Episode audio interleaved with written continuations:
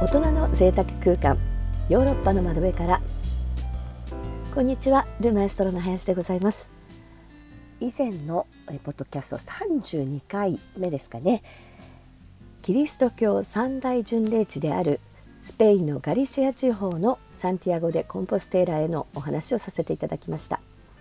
本日はそのサンティアゴ・でコンポステーラへポルトガルのポルトから日帰りで参加できる現地最高ツアーをご紹介します。巡礼って話だったのにあれ？ツアー？なんだか巡礼の道という厳かさや信仰心からちょっとかけ離れている感じがしますよね。ただ限られた時間での旅行の際に歩いて巡礼の道をたどるには時間がなかなか取れないことが多いと思います。でも聖地であるサンティアゴ・でコンポステーラには行ってみたい。そんな時には現地最高ツアーを利用するのも手ですよね。さてポルト発着のサンティアゴ・でコンポステーラのツアーについては参加した弊社のスタッフの体験談をもとにお話ししますね。サンティアゴ・でコンポステーラまではポルトガルの首都リスポンからですと 600km にも及びますがおよそ 250km の距離です。ポルトからは途中止まらずに車で片道2時間半ほどです。ツアー当日は待ち合わせ場所まで行き当日のドライバー兼ガイドさんとなる人や参加者と合流する場合とポルト市内に宿泊しているホテルまで送迎を有料オプションで追加することができます。待ち合わせ場所に直接集まった人を車に乗せその後送迎を希望している参加者のホテルを一通り回って参加者全員が揃ったところでツアーが始まります。ちなみに当日は参加したスタッフ当人と連れ以外に5名の参加者がいてガイドさんを含めて計8名でした。弊社のスタッフは前日にこのツアーの申し込みをしたそうですがその際にツアー希望日の空きは最後の2名ということで人気のあるツアーのようです。他のドライバー兼ガイドさんで同じツアーが同日に並行に行われているようです。ツアーは朝8時半ごろにポルトを出発して18時ごろに戻ってくるスケジュールのためサンティアゴ・でコンポステーラの現地でランチタイムがあります。ランチ希望の有無を前日の申し込みの際に聞かれスペインの典型的なタパス料理を1名につき追加15ユーロ程度で味わえるとあり土地勘がない場所でランチ場所を探す苦労も省けると思いランチ付きを申し込みました。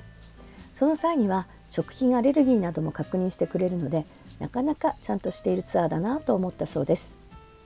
ツアー参加費は2019年の価格でランチを追加して1名につき約100ユーロぐらいだったそうです。さて海外現地最高ツアーとなると日本語ガイド付きでないとちょっと心配という方もいらっしゃると思います。ただ少なくともこのスタッフが参加したツアーは参加者の国籍から英語とスペイン語でのツアーでしたがさすがプロのガイドさん。さまざまな国からのお客さんに慣れているため人当たりもよくとても聞きやすい英語とスペイン語だそうです。さていよいよ出発です。縦に長いポルトガルは日本と同様に南北での気候がとても違います。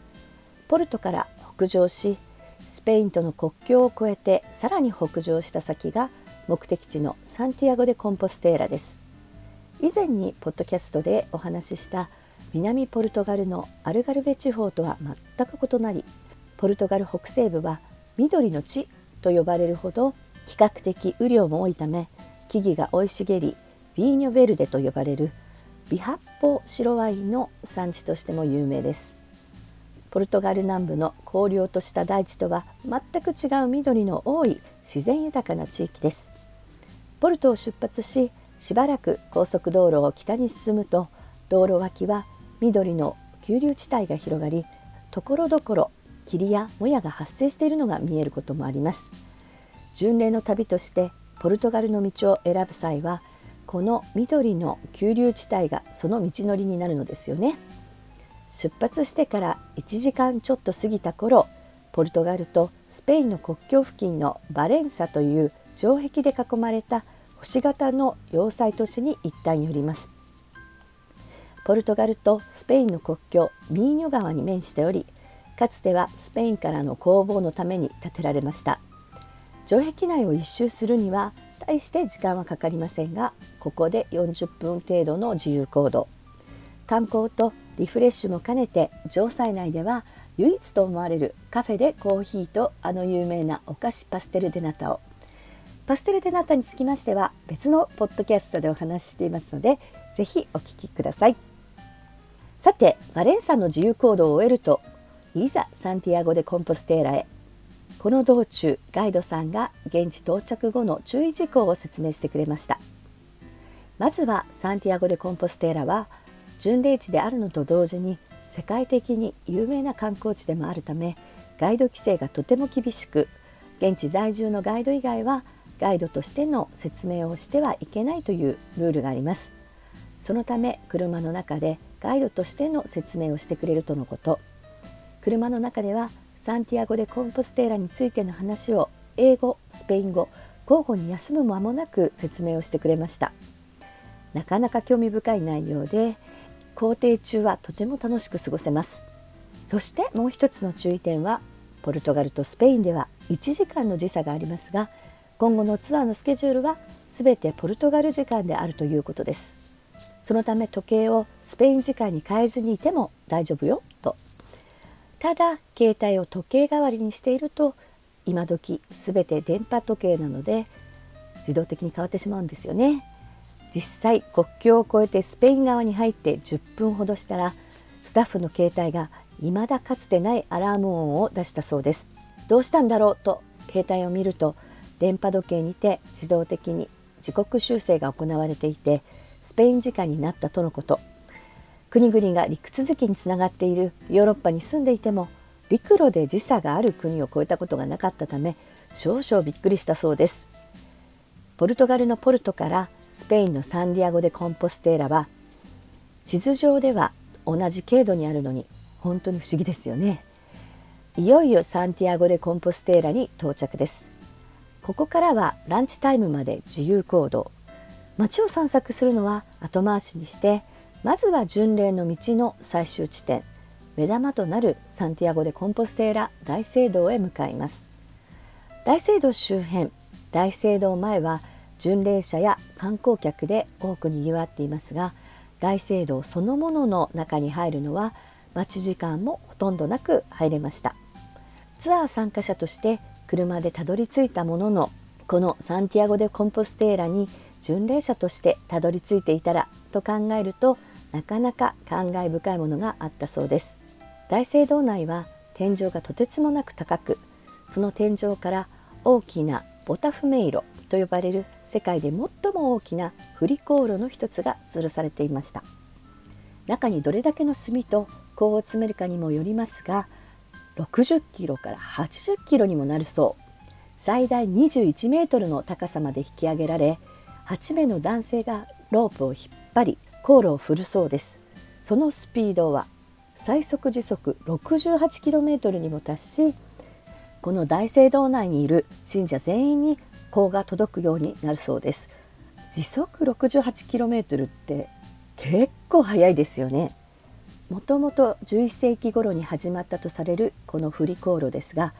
長い巡礼の旅を終え疲労困憊し清潔な状態を保っていない信者たちを香で清めまたペストや伝染病が脅威であった当時この香が予防効果があるとされていたこともあるようです。ミサの時にこの香炉を焚き信者の頭上で揺れる映像を見た方もいるのではないでしょうか。ただ現在は修復工事が行われておりミサは中止しています。実際に弊社スタッフが訪れた時も修復中でした。予定では2020年11月に全ての作業を終える予定であるとのことです。というのも2021年はサンティアゴ・でコンポステーラでは聖なる年守護聖人である聖ヤコブを祝う聖ヤコブ祭の年なのです。この聖ヤコブ祭で重要であるのはその年の7月25日が日曜日であること。キリスト教において7月25日はこの聖ヤコブを祝う日なのですよね。大聖堂内には小さな礼拝堂もいくつか備えており各礼拝堂内で祈りを捧げている信者が大勢いました。大聖堂外に出て入り口ではなくオブラドイロ広場方面に向かうと大聖堂の全体が見渡せる正面となります。この広場とにかくものすごい広さで縦65メートル横100メートルもあります。その広場には巡礼を終えてたどり着いた多くの人々がバックパックを下ろし休んでいました。この時もやはりここにいる人の多くは長い巡礼の道をたどってきたんだなという思いになりました。さてメインの大聖堂を見て街を巡る前にランチタイムです。ツアー参加者全員がランチ希望だったこともあり一旦集合場所へ。地元のワインと小皿料理が次々と出てくるタパス料理。さまざまな国からの参加ですがみんなで和気あいあいと料理はガリシア地方では有名なマテ貝のグリル。どんなんでしょうね、えー、卵料理野菜サラダ白インゲン豆スープミニコロッケととにかく次から次に。ガイドさんがみんなのお腹の満足度を確認してレストランにこれ以上食事を出してこないように途中でストップ。お腹に余裕があったらまだまだ続きがあったの？と思うほどの量です。でも食事の最後を飾るデザートはもちろん別腹ですよね。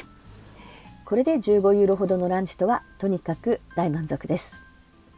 お腹を満たしたら次は早速街中を散策です。ガイドさんから手渡された地図を片手に大聖堂周辺に点在する教会を巡ったり迷路のような小道を歩いてお土産屋さんを覗いたり巡礼の記念となるものを扱っているお店が多いせいかどのお土産屋さんもお客さんでいっぱいです。街中が巡礼地巡礼の旅尽くしなのです。歩き疲れたら途中でカフェに入って一休みも。夕方4時半過ぎにツアー参加者面々と再集合した後は一気にポルトガルのポルトへ戻ります。先ほども説明しましたがスペインとポルトガルは1時間の時差があるため国境を越えてポルトガルに入ると1時間戻ります。朝早くからのツアーですがこの時差のおかげでなんだかちょっと得した気分。ポルトガルに戻ってからも十分夜を楽しめますね。日帰りの駆け足ツアーでしたが車での移動ランチ付き経験豊富なガイドさんと満足度の高いツアーでした。サンティアゴ・でコンポステーラはスペイン旅行される方も地理的にはなかなか足を伸ばしにくい場所に位置していますのでもしポルトガルのポルトを訪れる機会がありましたら是非ともおすすめしたい現地ツアーとのことでした。今日ご紹介した内容はブログやインスタグラムなどで詳細の情報や写真を公開しております。是非そちらもチェックしてください。それでは次回もお楽しみに。お元気でお過ごしください。